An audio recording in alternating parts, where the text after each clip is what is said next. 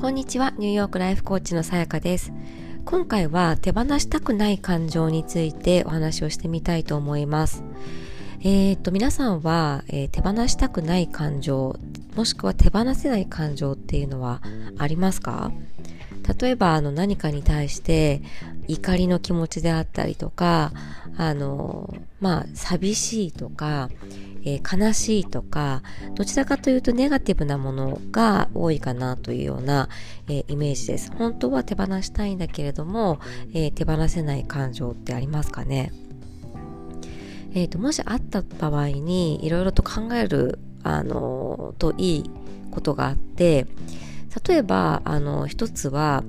実は、えー、それを手放すことが怖い。なぜかというと、それを手放すことで何かがなくなってしまうから、もしくは何かが起きるからっていうことが あの、あったりするケースがあります。えー、ふたつめは、えーと、手放したくない感情、まあネガティブな感情の先にですね、あの何か自分の中で持っているコンプレックスであったりとか、うー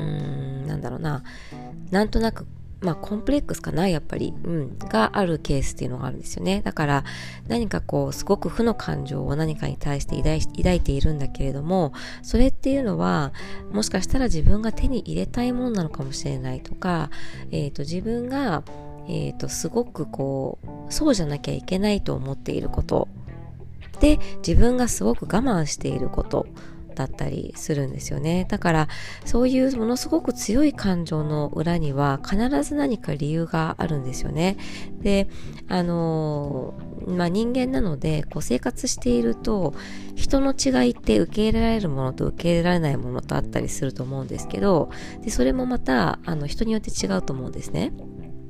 で、受け入れられないものっていうのは絶対的に何かあのそれを感じている人の中にあの原因があって、別にその原因があるっていうのはその人が悪いということではなくて、なぜそう感じるのかっていうこうあの理由を探っていくと、自分の中に眠っている、えーと、気持ちに気がつくということになります。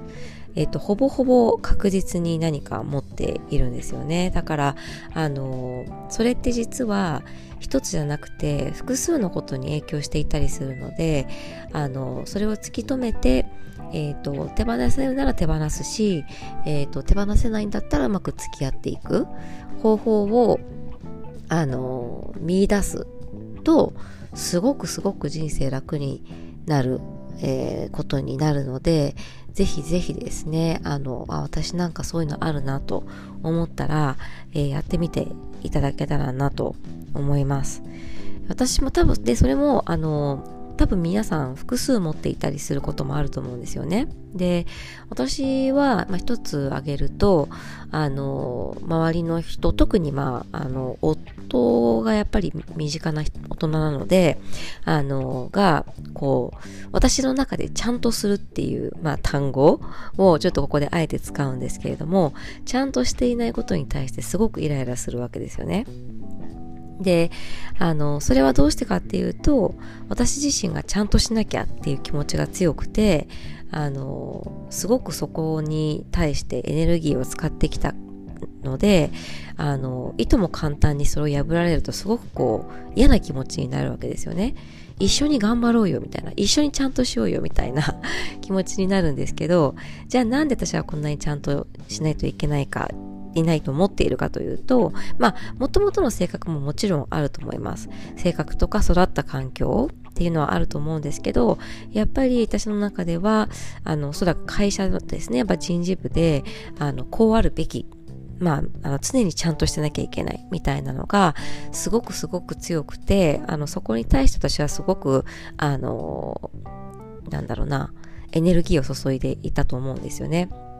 だからやっぱりそこっていうのがなかなか抜けずにいて、で今はだいぶ手放せたし、私自身もそんなにちゃんとしなきゃっていうのは前前ほどは全然思っていないんですけれども、あ思っていないというか手放せているんですけれども、あのやっぱり自分がすごくそういうあの生活をしてた時っていうのは、あの夫のそういうなんだろうなあの行動に対してとても嫌な気持ちになっていたので、あの、まあ、これも会社から離れてようやくすごく手放すことができたのかなとも思うんですけれども、あの、まあ、もちろんその辞めなくてもそれを手放すっていうことは、あのまず気づくっていうところから始まると思うので、ぜひぜひあのなんかあるなと思ったら考えてみていただけたらと思います。えー、今日もニューヨークはちょっと曇っていてですね、朝、まあ、ちょっとパラパラと雨も降ったりしていて、あのお散歩に行ったり行ったんですけど、まあ、ちょっとヒヤッとしていたり、あの雨がパラついていたりで、今日は割と家でゆっくり過ごそうかなと思っています。はい、えーと、今回も聞いてくださってありがとうございました。素敵な一日をお過ごしください。